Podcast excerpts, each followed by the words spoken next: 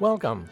This is Doctor Michio Kaku, Professor of Theoretical Physics at the City College and the Graduate Center of the City University of New York, and this is Exploration.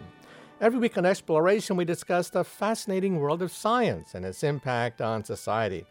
And today we have two very special guests talking about innovation and the future of progress and technology. You know, just last month, there was a major report coming out stating that American students, once again, score near dead last among students in the industrialized world. In fact, our students, compared to students from Jordan, score just a little bit better in terms of math and different kinds of reasoning skills. Now, the report had a summary, and the report said that this is unsustainable. I mean, how can you have a great industrial power which graduates students which simply cannot cut the mustard in the new technological age? Now, of course, there's unemployment in the world today. Everybody knows that. However, did you also know that there are plenty of jobs out there, unfilled jobs, jobs that are just begging to be filled, high-paying jobs? But, unfortunately, there are not enough American students to fill those jobs. In fact, this report says that there's actually been a decline, a decline of the cognitive skills of our students compared to the past, and especially compared to students in China and India and throughout the developing world. Well, that's why in this hour, we're going to talk about invention, innovation, science. Science is the engine of prosperity. All the wealth we see around us, yes, it comes from labor. It comes from hard work, it comes from entrepreneurs, it comes from visionaries, industrialists, government policy, and all that. However, ultimately, after everything is said and done, science is the engine of prosperity. And the question is, will we continue to graduate young kids that can keep us at the forefront of innovation and wealth and prosperity? Well, we have two very special guests today. The first special guest is Randall Strauss, who recently wrote a biography of the greatest innovator of modern times, Thomas Edison. We forget that Thomas Edison pretty much created the twentieth century in terms of household appliances, in terms of power, in terms of entertainment. And it's something that we should emulate. It's something that we should try to learn. How was it that Thomas Edison, who came out as practically a penniless kid, could achieve so much in his lifetime? And then the second half of Exploration, we're going to bring on somebody who's at the forefront of innovation itself, M I T Professor Seth Lloyd, who is pioneering something called quantum computers, which some people think could be the new technology of the twenty-first century. Now, of course, there are a lot of hurdles that have to be negotiated before we have commercial quantum computers, but once we do, perhaps sometime in this century, it could create a second industrial revolution. Quantum computers can leave ordinary computers in the dust. Not to mention the fact that ordinary computers are beginning to flatten out now. Moore's Law, which says a computer power doubles every eighteen months, is slowing down. And we need something like atomic computers, molecular computers, quantum computers to save the day. Well, once again, our first special guest is Randall Strauss, author of a biography of Thomas Edison. And the question is, what makes a great innovator?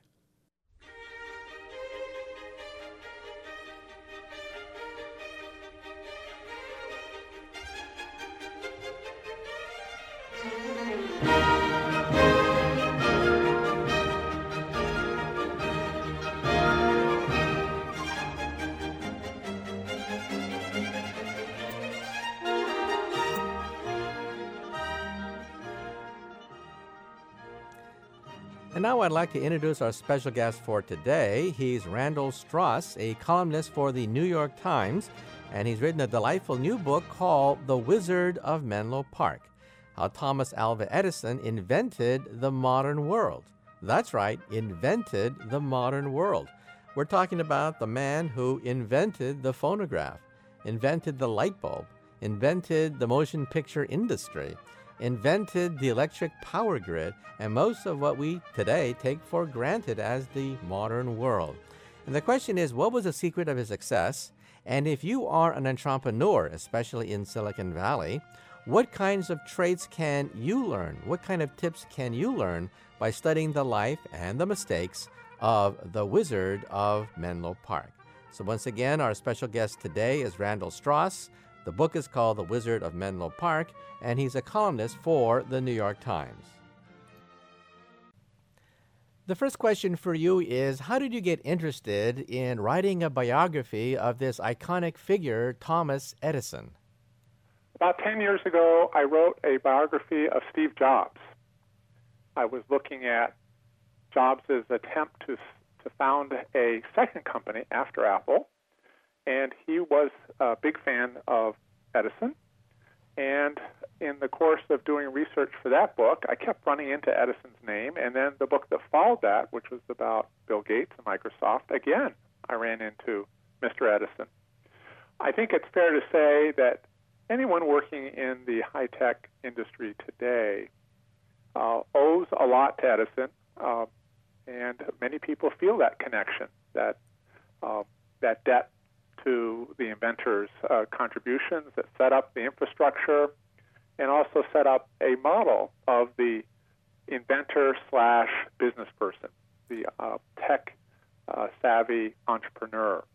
And so also he served as an inspirational example for uh, today's uh, successful entrepreneurs. Yeah. Okay. And well, let's talk about his early years. Uh, of course, he wasn't born rich. Uh, he didn't have uh, scientist professors as parents, and yet he's a self-made man that changed the world. So, what about his early years? Uh, he received virtually no formal schooling. Uh, he was homeschooled for a few years by his mother, uh, but not for very long.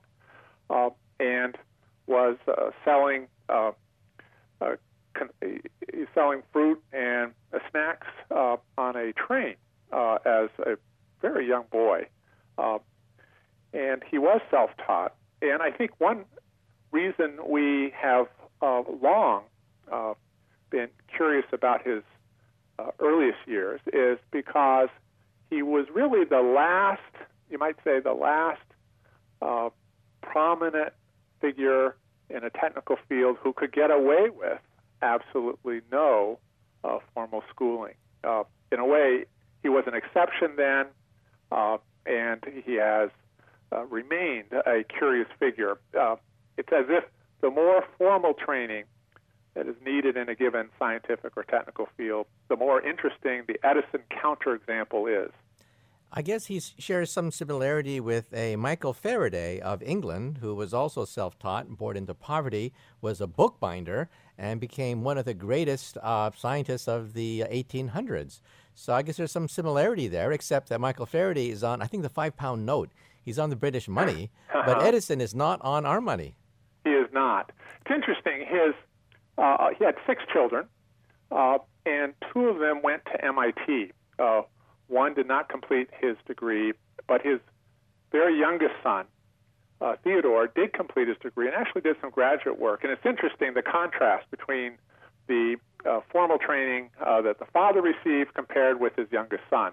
So in the course of two generations, we see a change, a very dramatic change in what is necessary for being uh, educationally equipped to uh, create new things.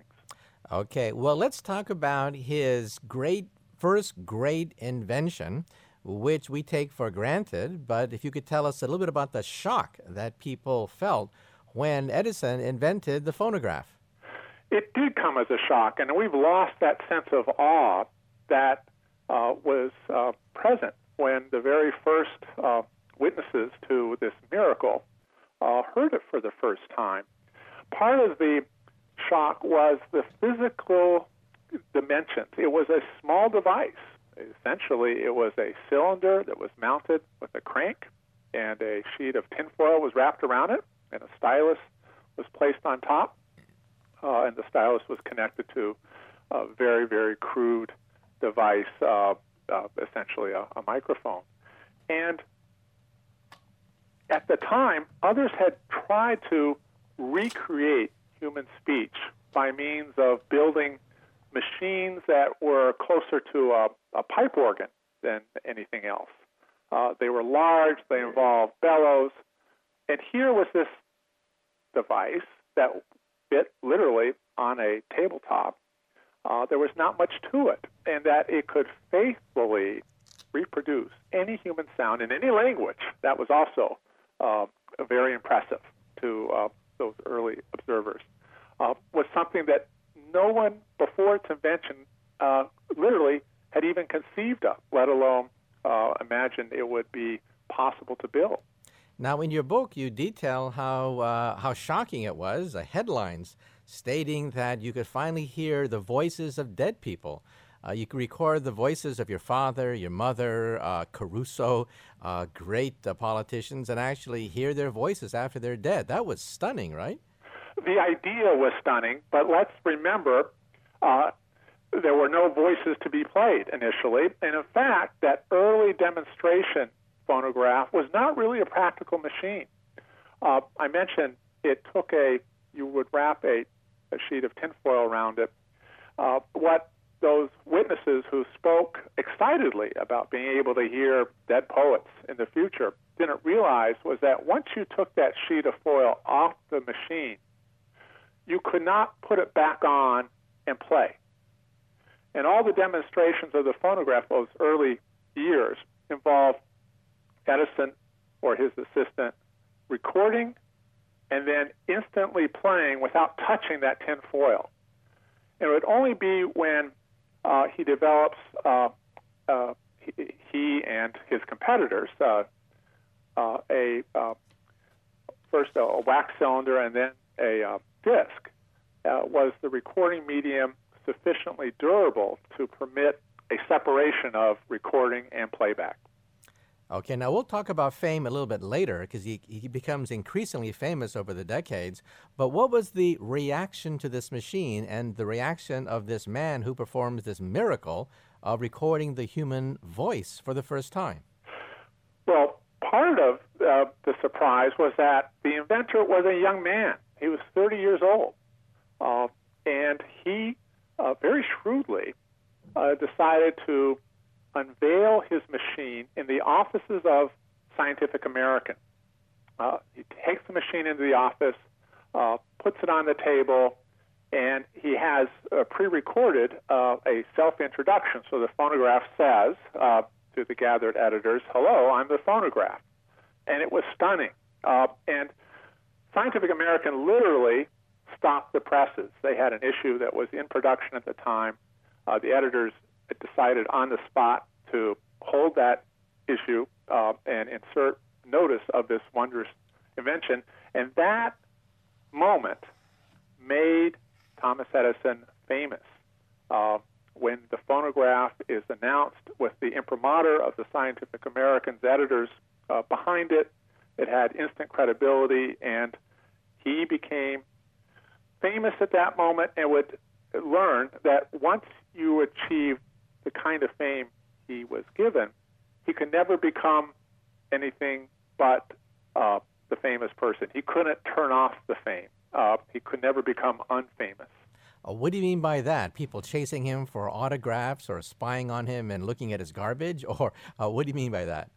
Well, not uh, he did not uh, face uh, quite the intrusiveness that uh, celebrities today face, but uh, It, it was pretty close. Uh, the world, first of all, uh, when it becomes aware of his lab in what was then rural, uh, uh, suburban uh, New Jersey, becomes aware of his laboratory, uh, they descend upon it, and they think nothing of interrupting his work.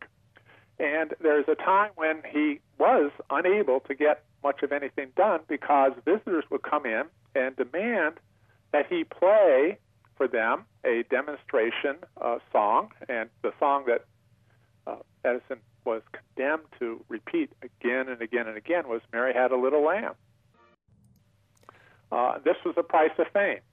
Fame got him uh, a contract with investors to establish a company that was going to commercialize the phonograph, but fame at the same time brought a torrent of visitors, a torrent of mail. The mail would include uh, a category of uh, requests that he termed begging letters, strangers would write him saying, I need money. Uh, something I think famous people today would recognize uh, as a phenomenon that persists today. In fact, if you win the lottery, that's the first thing that happens, right? You get deluged by people who have their hands out. And what is I find what I find is very interesting in looking at Edison's uh, uh, acquaintance with fame and the price it exacts is how the public has no uh, uh, compunction uh, about uh, respecting the privacy of the other person. Uh, in, just incredible demands uh, are made on upon Edison, and at first he doesn't realize how how big a burden it's going to be for him, uh, for his family, uh, and his uh, children are going to uh, always live in his shadow. So they're going to pay a price, too. Okay. Well, let's move on, because Edison tops this. Uh, not only is he now world-renowned, he goes on to invent the light bulb and the motion picture industry. So could you walk us through his succeeding inventions?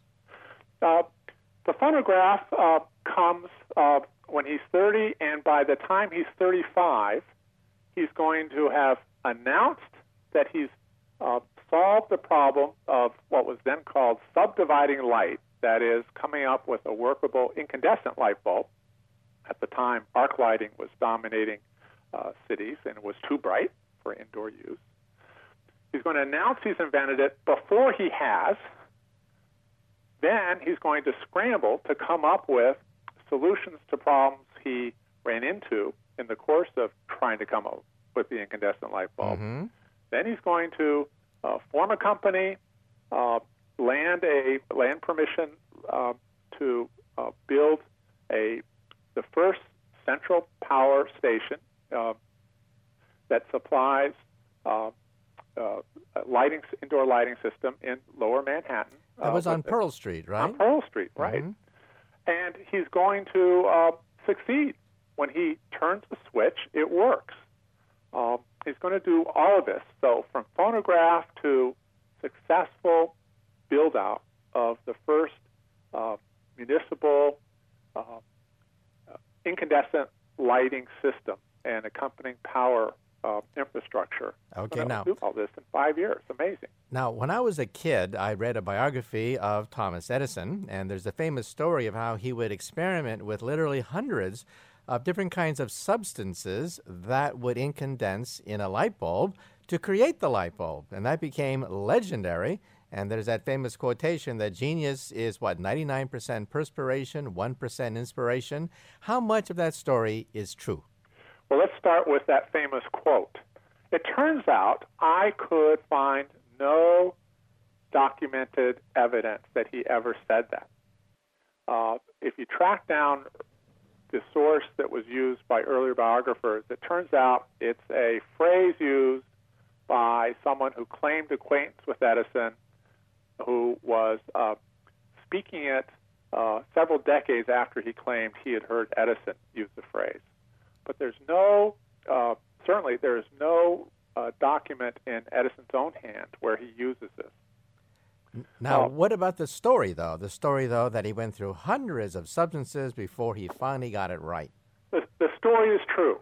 Uh, they uh, they did go, and I'm using the plural they. It was he and his assistants. And part of the problem with the myth of the uh, lone, inspired, hardworking inventor, Uh, the outsized image of Edison, the inventor, was he always, uh, from very early on, even before, of course, the invention of the phonograph, he had uh, a team of assistants. Uh, so it wasn't Edison alone. It was the assistants who were running through long lists of all kinds of materials uh, to see what would serve well, what would last uh, uh, as a suitable filament. Uh, They had a lot of fun with this, too, uh, uh, just trying outlandish uh, materials to see what would work. And it would be a, uh, a strip of uh, uh, bamboo that would turn out to be the basis for the first generation of really uh, workable uh, incandescent bulbs. Uh, the other thing uh, about this story that I think uh, is interesting to look back on was how it was not informed by uh, uh, scientific theory. Uh, at the time, it was termed uh, cut and try. That is, just try everything.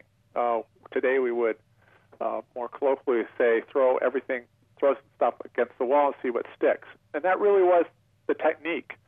And of course, this is going to this approach, this methodology. If I can dignify it with the term methodology, it's really the absence of a methodology. Uh, is not going to be a serviceable model for uh, the institutionalization of invention that's going to follow Edison's career. He's going to be the one who, who makes this an appealing kind of storybook approach to invention, but it's not an approach that uh, corporations are going to uh, copy as they institutionalize invention. Okay, let me uh, ask you about a famous story about Edison. Uh, he was suspicious of people with fancy degrees from colleges. He was going to hire, according to the story, this one PhD, and he asked them. He asked him to calculate the volume inside a light bulb. Okay, so this PhD candidate got out and used calculus, and and after many many hours, came out with a number uh, that approximated the volume inside a light bulb.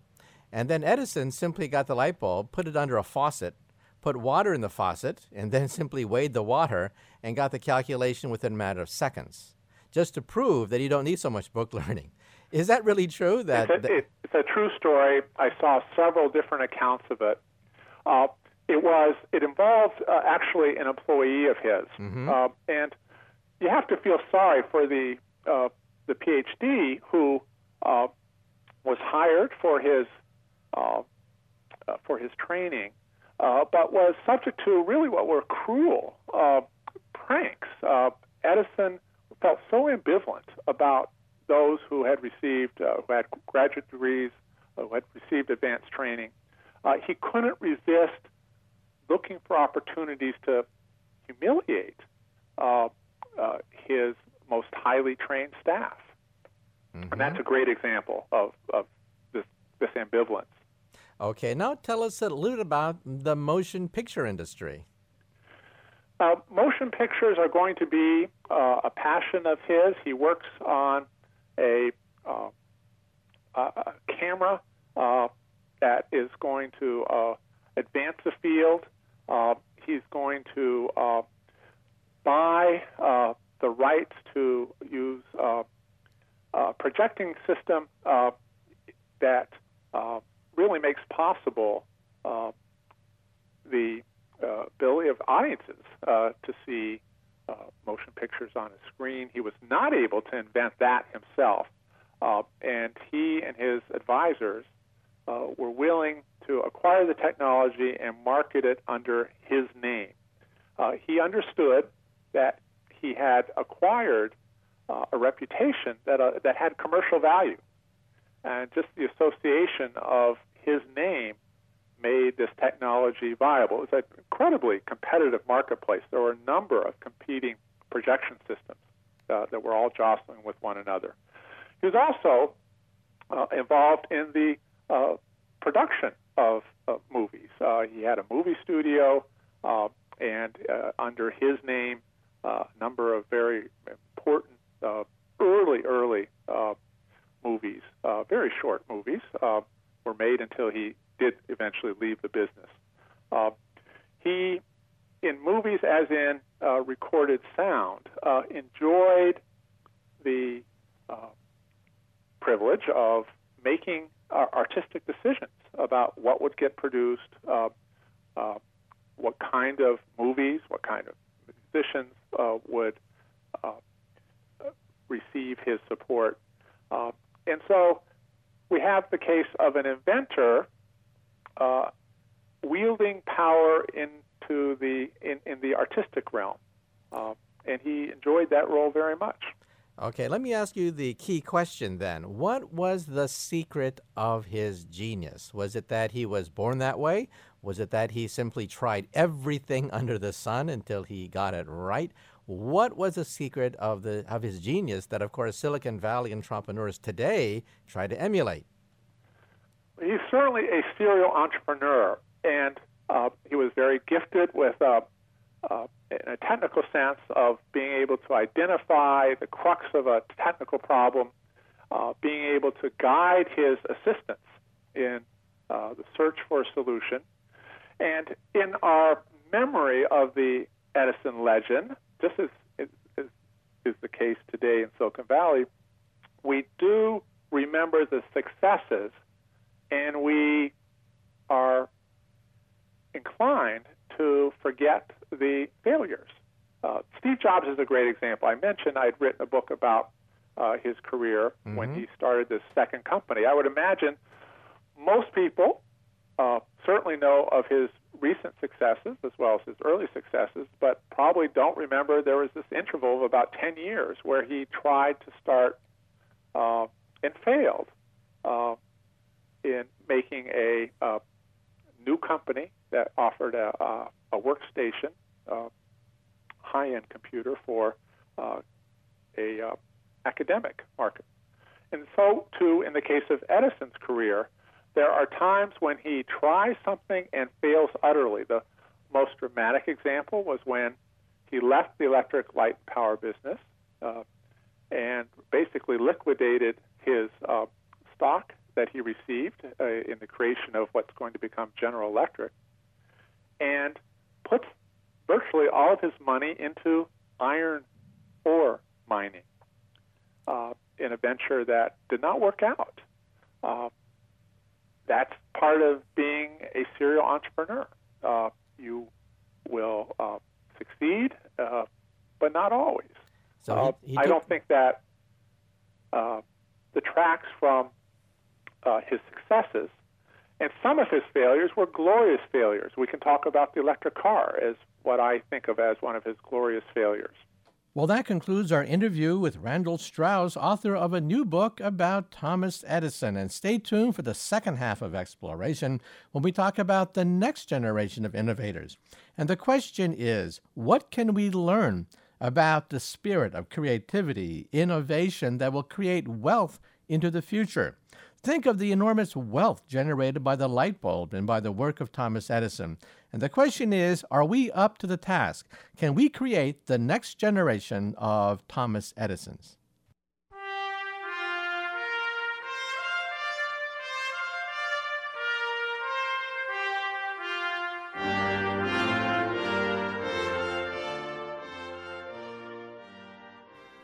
Well, that concludes the first part of Exploration. Stay tuned now for the second part when we talk about perhaps where some of the next innovations may come from. New advances in computers like molecular computers and even quantum computers. Our next guest is an M I T professor. Professor Seth Lloyd will talk to us today about quantum computers, which, if we can harness their power, could initiate a second industrial revolution. We're talking about a generation of computers that would leave the old computers in the dust. So once again, stay tuned for the second half of Exploration as we continue a discussion of innovation in the twenty-first century.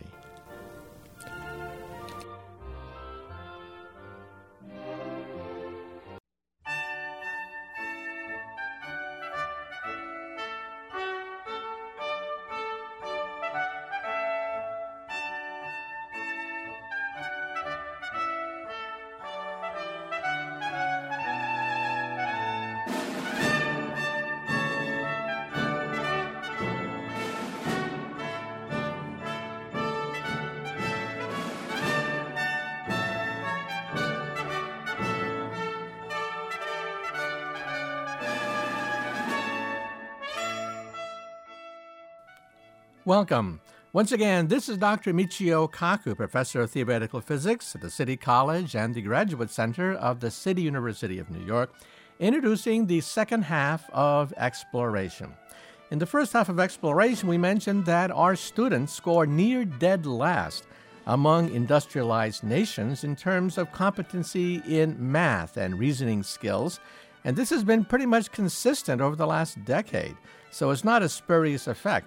And the question is, If science is ultimately the engine of prosperity, then where will the next Thomas Edisons come from?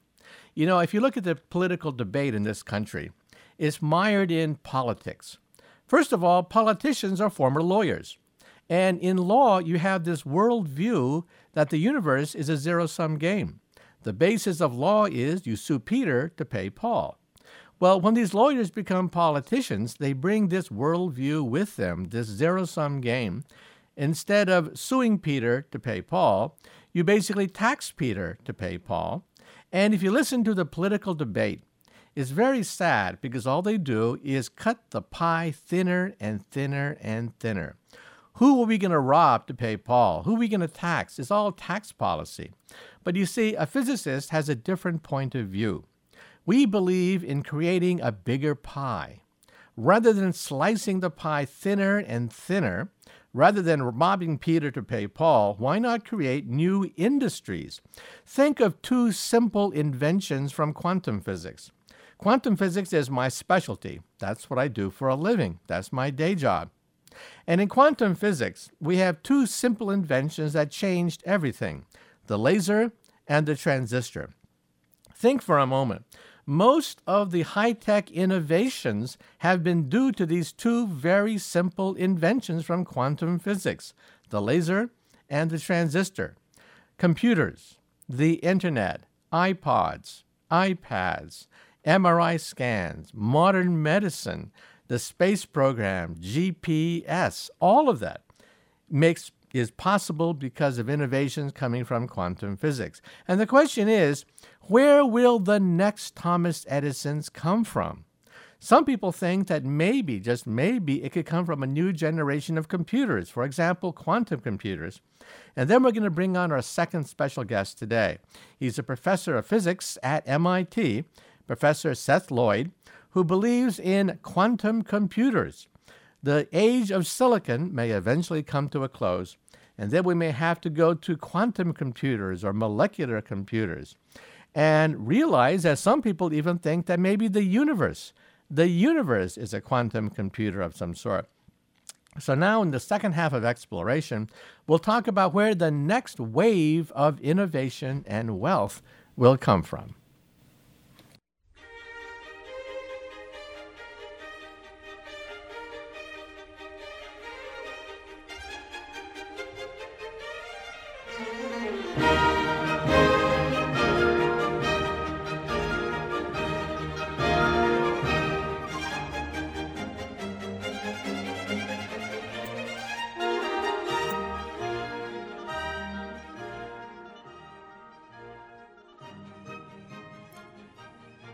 And now I'd like to introduce our special guest for today. We're very delighted to have with us Professor Seth Lloyd of M I T, author of a new controversial book called Programming the Universe. And the question is, is the universe a quantum computer? Now, let me explain. We all know that computers that energize modern society are based on silicon. And the silicon chip that you have in your Pentium crams literally millions upon millions of tiny transistors into something that's a little bit bigger than your thumbnail. And the question is, how far can you go until the tiniest transistor becomes the size of an atom? Well, that time is coming.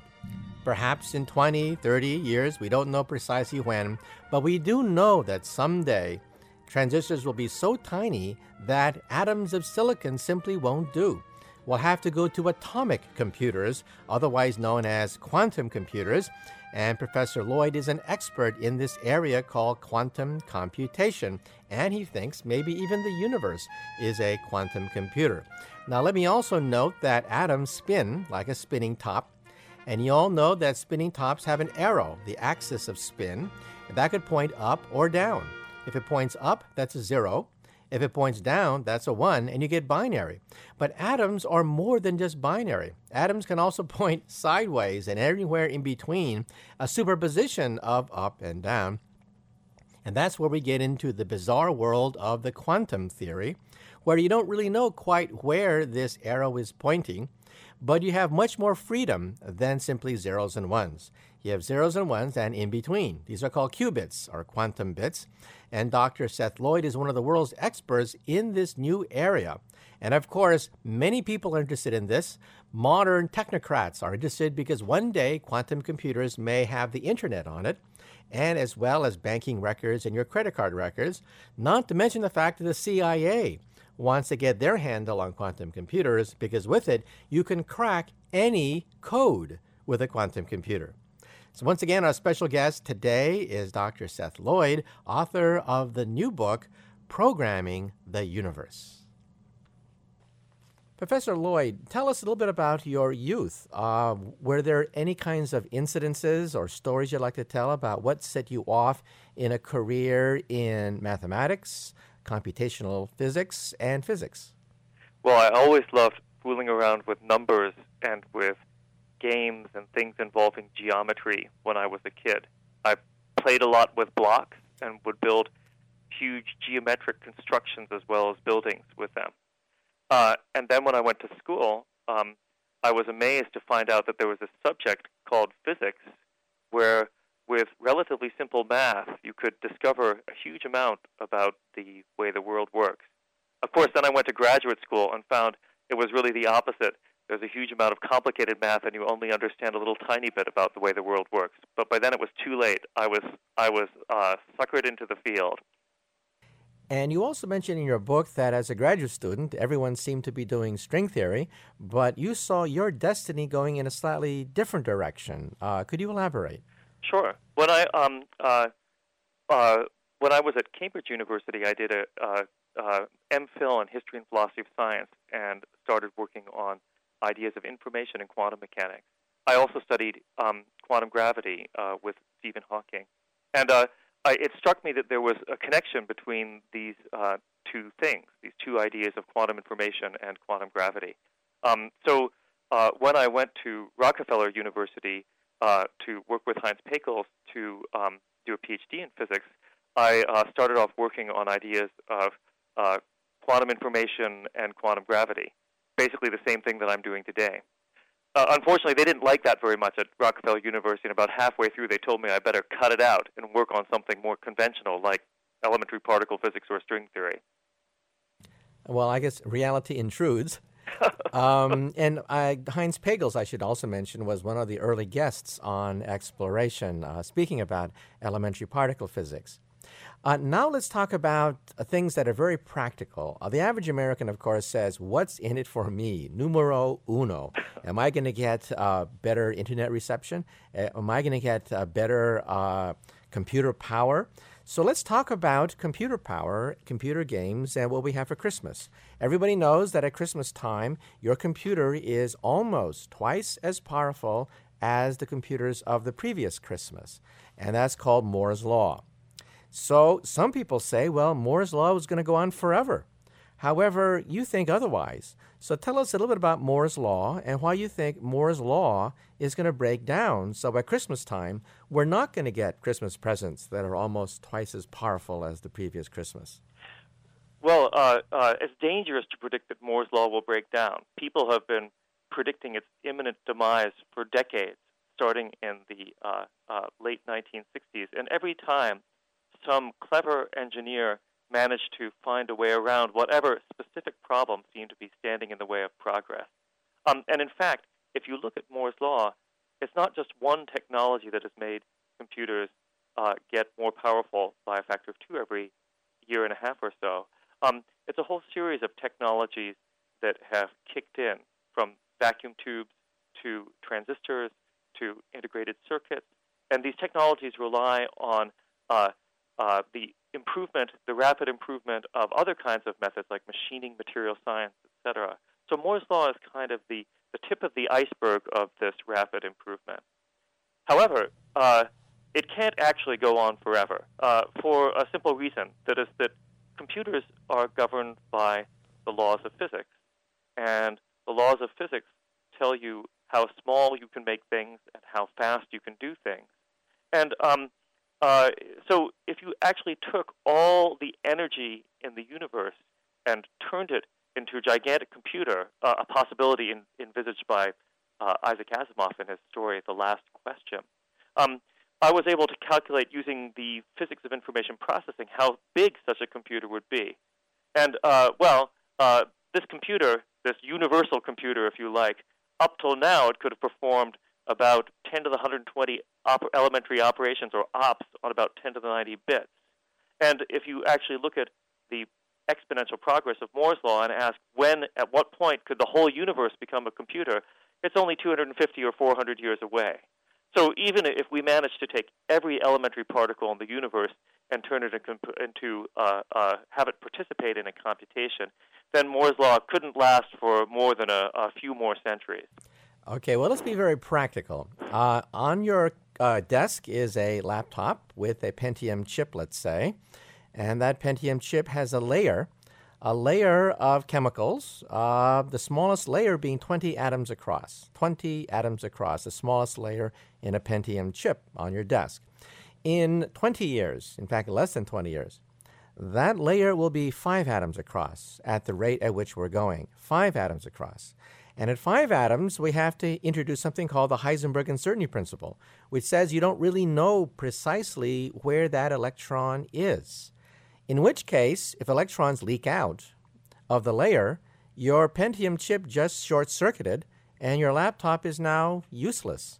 And so the question is, how small can you make a transistor before you bump up against atoms, and at the atomic level, everything's uncertain? Yeah, well, that certainly is something to worry about. And indeed, if uh, Intel starts making chips where the electrons are just leaking out all over the place, the chips wouldn't work. So they clearly can't make them by exactly the same design. Um, however, it's certainly there's certainly nothing wrong with um, or nothing against the laws of physics to actually store bits of information at the atomic scale. Indeed, one atom, one bit. Um, and As uh, the components of computers get smaller, indeed, quantum effects like the Heisenberg uncertainty kick in. But um, maybe we can actually uh, uh, take advantage of these effects like the Heisenberg uncertainty principle. Maybe we can turn it from being a bug into a feature. And indeed, that's what my colleagues and I do when we try to build computers whose uh, feature scale, the size of the bits, are down at the level of individual atoms. Okay, now let's talk again very practical things when people say, what's in it for me? Well, the government, of course, would ask the same question, what's in it for us? And let's not talk about the C I A. The C I A, of course, is very much interested in breaking codes. Uh, they love to break the codes of other nations. But many times to break a code, you have to have a key. And sometimes this key is a uh, the, the ability to factorize a huge number. Let's say I have a number with one hundred digits. Take a sheet of paper and write a random set of integers one hundred digits long, would fill up many, many sheets of paper. And then you're asked to factorize it as the product of two numbers. Well, how would you do that? Uh, it would exhaust most computers, and some people therefore think that certain codes are safe, that it's beyond the ability of most ordinary computers to crack uh, the factorization of a number that is one hundred digits long. But now let's talk about computing on atoms. Is it possible that this new generation of computers, this quantum computers that you are pioneering, could be able to crack codes that even the C I A cannot crack?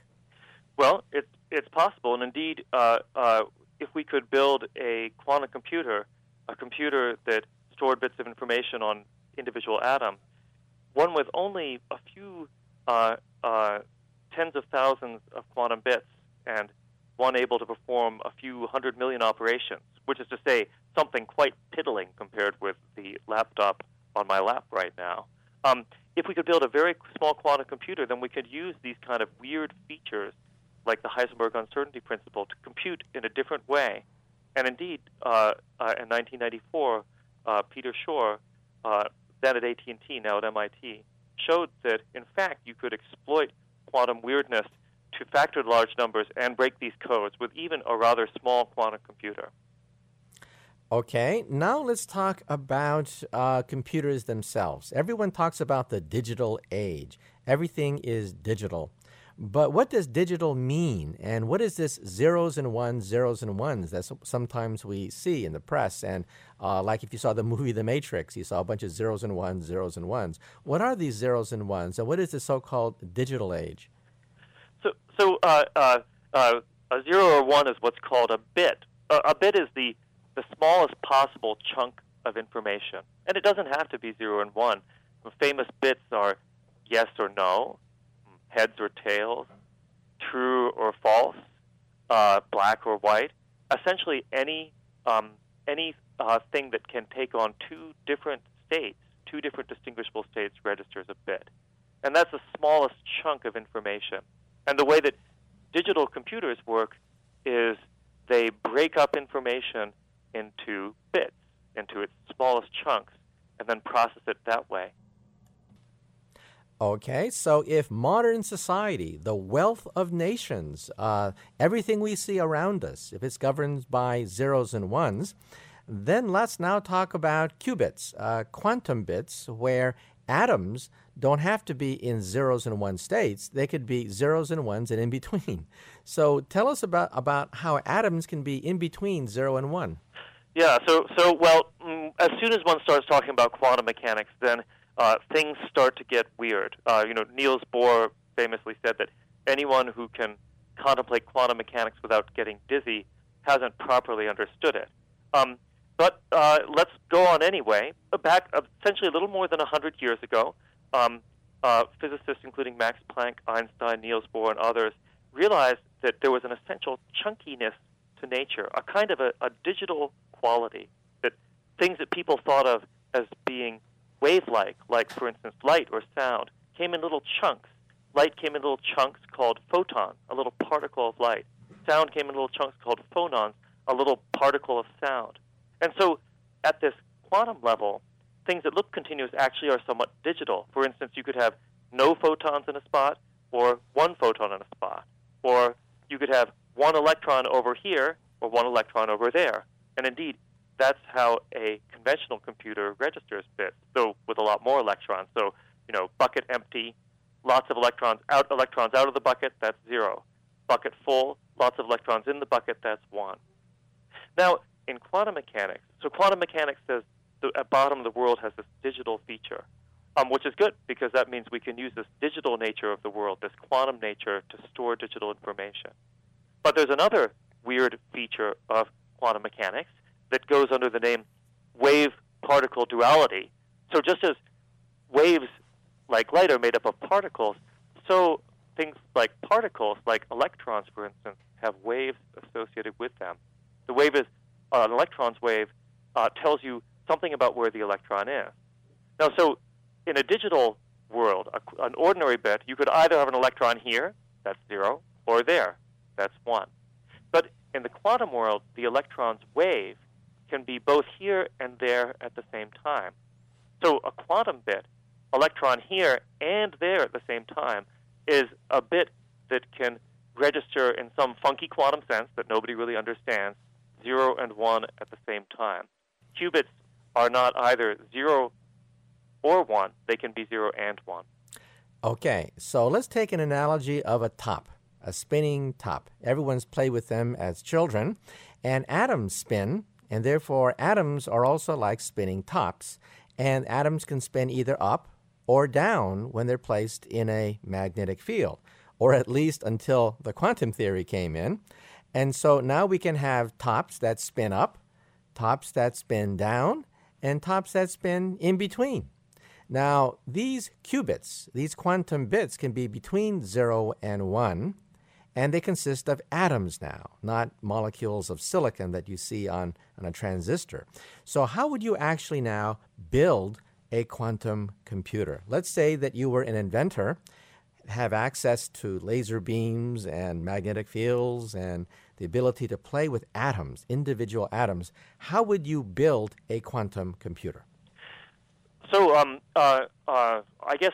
In fact, uh, a little more than ten years ago, I was in that position because um, quantum computers, the idea you could compute at the level of atoms using quantum mechanics, had been proposed by Paul Benioff and Richard Feynman back in the nineteen eighties. But uh, uh, until by the early nineteen nineties, nobody knew how to build one. Nobody had a clue. And uh, around nineteen ninety-two, nineteen ninety-three, I realized that with off-the-shelf elements like lasers and microwave generators, you could take atoms and make them compute. And the way the uh, type of computing I suggested was, in fact, just what you suggested. We'll take spin as our bit. So spinning up, or we can call that uh, clockwise, is uh, a zero, and spinning down is a one. And then spinning sideways is this funky state of a qubit, zero and one at the same time.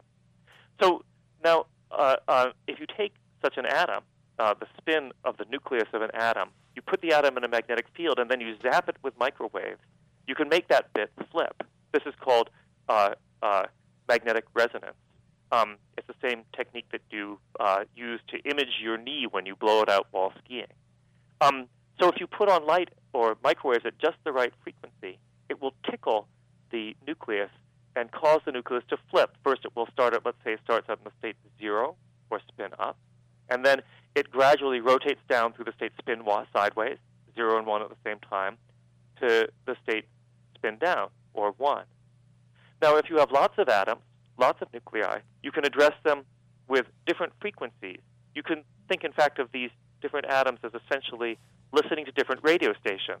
So, you know, if I have one atom that listens to um, uh, eighty-nine point seven megahertz, W G B H here in Boston, then uh, a second one, say the first one is carbon, say the second one is hydrogen, will listen to W C R B, one oh two point five. Uh, so, um, and when I address these two atoms with microwaves of different frequencies, or radio waves of different frequencies, then if I shine light at eighty-nine point seven, the carbon atom, which listens to eighty-nine point seven, will flip. And if I shine light or microwaves at one oh two point five, then the hydrogen atom, which listens to W C R B, will flip. So I can address atoms individually. And then if you're sensitive to the interaction between the atoms, you can massage those interactions to make up uh, uh, logical operations, for instance, causing the hydrogen atom to flip if and only if the carbon atom is spin down or one.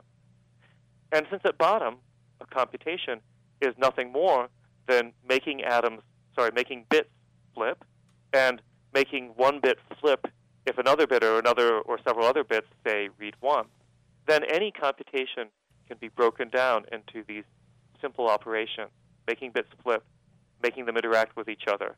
And the atoms in our molecule, the carbon and the hydrogen, can perform a simple computation simply by addressing them with light. Okay, so let's back up a bit. You have a bunch of atoms, let's say in a line, mm-hmm. and you place it in a magnetic field, so the spins are either up or down, or perhaps sideways, a mixture of up and down.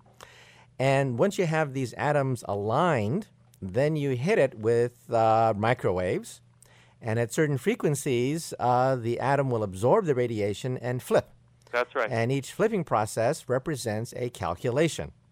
Now, because the atom is neither up nor down, but it's a mixture of up and down, you have much more flexibility than in zeros and ones. Okay? Now, then the question is, what kind of computation can you perform on this? Can you do the calculations of a laptop? Can you do one plus one is two? What's the world's record for computing on these atoms? So you can certainly take uh, uh, these atoms and make them do anything uh, that an ordinary digital computer could do. So at the moment, um, because atoms are very small, uh, and even if you extrapolate Moore's law into the future, depending on how you, um, you uh, uh, calculate size, Um, then you, it will take twenty-five to forty years to, for us to get computers where the components are atomic, even if Moore's law continues at its current breakneck pace. But the quantum computers we've built can do anything that a quantum computer, that an ordinary computer, say, with seven to ten bits can do, because that's the size of the computers we're looking at right now. However, um, so as as viewed as classical computers, just doing ordinary operations like one plus one equals two, then they're, they're pretty weak, these quantum computers. Not only are they small in actual size, you know, the size of uh, uh, a few uh, of a small molecule, but they're um, small in terms of power. However, if we start to take advantage of the, abil the ability of atoms to read zero and one at the same time, then quantum computers can do things that classical computers can't. And, and the, the secret comes from looking at what bits can do in a computer. So bits can store data, uh, uh, but they also can be instructions. So zero could mean do this, right? And one is an instruction meaning do that. Now, if I take a quantum bit, a qubit, that reads zero and one at the same time, and I feed it into a quantum computer as an instruction, then the quantum computer will do this and it will do that at the same time. So quantum computers can multitask or do parallel computation in a way that classical computers can't. And that's why if we could build a quantum computer, say, with a few tens of thousands of, of quantum bits, which seems uh, which is you know, difficult, but certainly not impossible, then uh, we might be able to start striking fear into the hearts of the C I A, the N S A, and other three-letter agencies. Now, the reality, and correct me if I'm wrong, the reality is that the world's record for a quantum computation is, da-da, drumbeat, three times five equals fifteen. And I understand that that calculation was done on something like five to seven atoms. So correct me if I'm wrong, but at the present time, uh, we're still at doing calculations that even children can do. Tiny steps for tiny bits, Michio. Mm-hmm. uh, uh, you've got to start from somewhere. And, uh, and indeed, um, as you pointed out, uh, the whole notion that quantum effects might come into play strikes fear into the heart of Intel. So we have to figure out how to make atoms compute. And before we start to make uh, Avogadro's number of atoms compute. So, um, uh, you know, starting about Uh, six or seven years ago, we started to do the first quantum computations, and we've been gradually making them bigger. Um, it, it takes a, a, a tough engineer to handle a tender atom. Uh, uh, atoms are small and sensitive, and um, as I say, we're not even due to make atomic-scale computers for another twenty-five to forty years by Moore's law. So it's hard to do.